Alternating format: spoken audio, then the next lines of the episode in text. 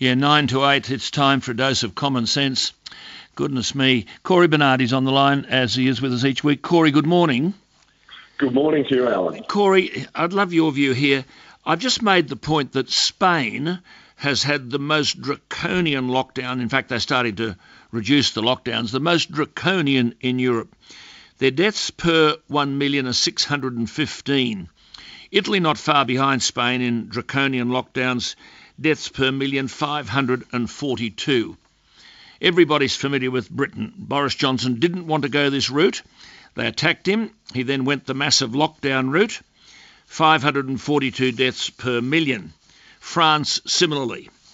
Then you go to Sweden, which everyone criticised, and they resisted the lockdown route. They knew the vulnerable, who were the elderly, they knew the cohort, and others got on with their business. It wasn't open slather. They practiced appropriate hygiene. Deaths per million far below Spain or Italy or the UK, 396 per million. And in a piece I've written today in Sydney's Daily Telegraph, I quote Bjorn Lomborg, the president of the Copenhagen Consensus Centre, who wrote last week while the COVID epidemic inevitably creates an economic cost, moderate social distancing will have a higher economic impact. I quote Dr. Joel Kettner, the professor of community health sciences and surgery at Manitoba University in Canada. I've seen pandemics, one every year. It's called influenza and other respiratory illness viruses. I've never seen this reaction, and I'm trying to understand why. Dr. David Katz, the founding director of the Yale University Prevention Research Centre. I'm deeply concerned that the social, economic, and public health consequences of this near total meltdown of normal life will be long lasting and calamitous possibly graver than the direct toll of the virus itself, the unemployment, impoverishment, and despair will be public health scourges of the first order. Cory, simple question which experts are we listening to? Well, Alan, once again, like you have for the last four decades, you're ahead of the curve because uh, the experts that you're now quoting are the ones that should have been listened to in the first place. But unfortunately, the government, uh, right around the world, this, this government and the, the, those around the world, listen to the Imperial College in London, who have a reputation for alarmism, uh, for uh, trying to over egg the pudding, and always trying to make a catastrophic case for what are very mundane, in many senses of the word, uh, viruses. Correct. And uh, we have basically shut down the global economy on the basis of a very bad influenza epidemic. And uh, I'm not sure we'll ever recover. No, I agree. Well, even even the Prime Minister today is going to talk about five years. I mean, that'll give people a heart attack. I mean, pre- presumably, as I've said many times, Cory, Professor John Ioannidis, who's the Professor of Medicine, Professor of Epidemiology and Population Health at Stanford University, of course, he wouldn't know anything. He said if we'd not known about a new virus out there and had not checked individuals with PCR tests, the number of total deaths due to influenza like illness would not seem unusual this year. At most, we might have casually noted that flu this season seems to be worse than average, but the media coverage would have been less than for an NBA game between the two most indifferent teams we need to prepare but not overreact. The trouble is already this fear has overtaken. There are people frightened to send their kids to school. There are other people who say, well, I don't want to go anywhere. We've got to have social distancing, keep one and a half metres apart. When will the Opera House ever open? When will West End and Broadway ever open? When will there ever be a concert? No one can tell us. I tell you what, Cory, it's far worse than they're letting on. It's much, much worse, Alan, and uh, I suspect that life won't return to normal for, for many, many years. And the real disturbing thing for me, from my point of view, is that um, how easily people have been convinced that yes. their lives have been in jeopardy. Now, well, let's recognise the fact that if you're elderly or you have a comorbidity, of course there's a huge risk for you, like there is with the flu every year.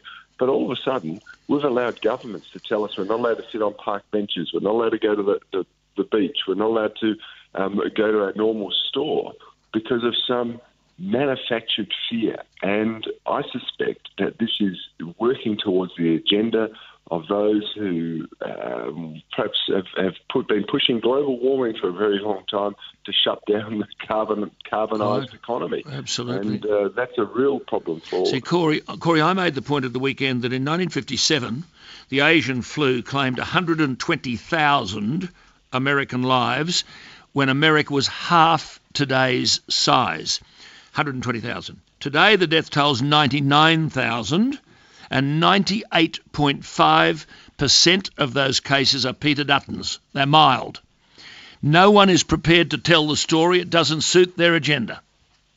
You're exactly right, Alan. And if you look at the things that, that kill people around the world, this is a very mild thing. It is, it is respectively less than a normal flu season.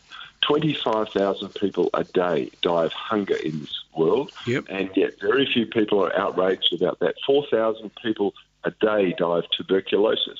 No one is saying, let's shut down the world economy because of this. And so there has to be something else behind this. The, the yep. coronavirus or COVID 19 yep. is bad, but, you know, in normal circumstances, we deal with these things almost every single day. Absolutely. So far, there are 348,000 deaths from coronavirus. There have been, to this date today, May 26, 5.2 million deaths from communicable disease. There have been 3.2 million deaths from cancer. There have been 392,000 deaths from malaria. There have been 2.002 million deaths from smoking. Oh dear, will we ever get out of it? I mean, we don't trust Australians to be adults they're now accepting to be dictated to by government almost in everything they do? Well, it, this is the big question, Alan, and uh, are, are Australians going to say, no, we want our rights? They're, they're given rights. They're, they should not be pr- promoted by any government. They're, they're innate. And uh, do we want right. to see that continue, or are we happier to uh, be told what to do by absolutely, government? So absolutely. It's, a, it's, a, real test, I think, for not only Australia but for the world. Well, now listen. people. Mm. Go on. Yeah. Finish off. I was just going to say there are people in the world who, who want to see us uh, basically surrender ourselves to government, and I don't mm. think that's a, a very smart not thing to all. do at all. And it's not a health crisis anymore. This is economic carnage. Well, Cory, it's the last time I'll talk to you on radio, but we will be talking often on television. Thank you for everything you Alan, do. Well, thank you, Alan. And may I just say, you are an extraordinary Australian. You are um, a living legend, is how I would describe you. And uh, it's been a great privilege to call you a friend to be on your radio show, and I know so many Australians have benefited from your wisdom and insight. So, every Thank best wish, and I look forward you. to joining you on television. Thank you, Peter. Thank you, Cory. There he is, lovely human being, Cory Bernardi. It's one and a half to eight.